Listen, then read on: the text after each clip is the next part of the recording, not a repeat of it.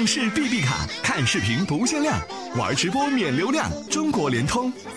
我的存在只为帮你杀死那个无聊的自己。年轻人 FM。我做营销策划时，项目组分来了一位实习生小雨。他是一所重点大学的学生，成绩优异，沟通协调能力强，待人接物也很得体。我们都对这个新人寄予了很高的期望。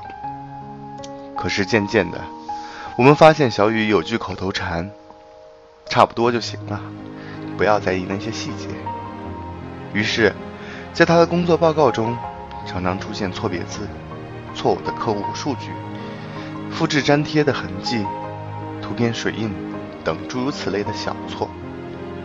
直到有一天，我们要举办一个大型活动。小雨因为工作疏忽，在给对方公司发送短信时遗漏了一句非常重要的活动信息，导致对方十万元瞬间成为泡影。项目组连带公司领导集体被批，小雨也因为小错不断、大错也犯而被调离了项目组，失去了非常难得的学习机会。职场中，才华和能力固然重要。但认真和靠谱的态度，才是让你走得长远的关键。同样的事，你可以用最短的时间、最优的质量完成，这才是你竞争的优势。认真的人，往往懂得把小事做透，日积月累下来，就会拉开与他人的差距。上高中时，一到广播体操时间，整个操场上。都弥漫着慵懒的气息，几乎没有人愿意认认真去做。大部分的人都是差不多是前倾和半蹲，只有我的前桌，每个动作看起来都像是从标准流程中刻画下来的。当时所有人都觉得他特别傻。出于好奇，我问他：“你喜欢做广播体操吗？”他回答。不喜欢，我诧异，又问道：“不喜欢你还做的那么卖力？你看别人都是应付了事。”他说：“花同样的时间，为什么不做得好一点，达到锻炼身体的目的？”我由衷敬佩。对自己喜欢的事做到认真，或许很容易，但对不喜欢的事，也能够认真对待，这就是一种能力，更能映射出一个人的态度。曾看到这样一段话：只要一直认真下去，不管有多少人曾经嘲笑过你的认真、你的无趣，终有一天，他们会为你的认真拍手称赞。认真生活的人，一定对生活抱有很高的敬意。生活。也一定不会辜负他。终有一天，你的认真会变成他人的望尘莫及。前年，我联系上了一个同在一座城市打拼、时隔十多年未见的小学同学。聊天得知，大三那年他母亲去世。我知道他的父亲在他很小时就去世了，现在失去双亲。只剩他孤身一人，我不知如何安慰，他却风云淡风轻地对我说：“没事，我现在能照顾好自己。”我钦佩他的坚毅和果敢。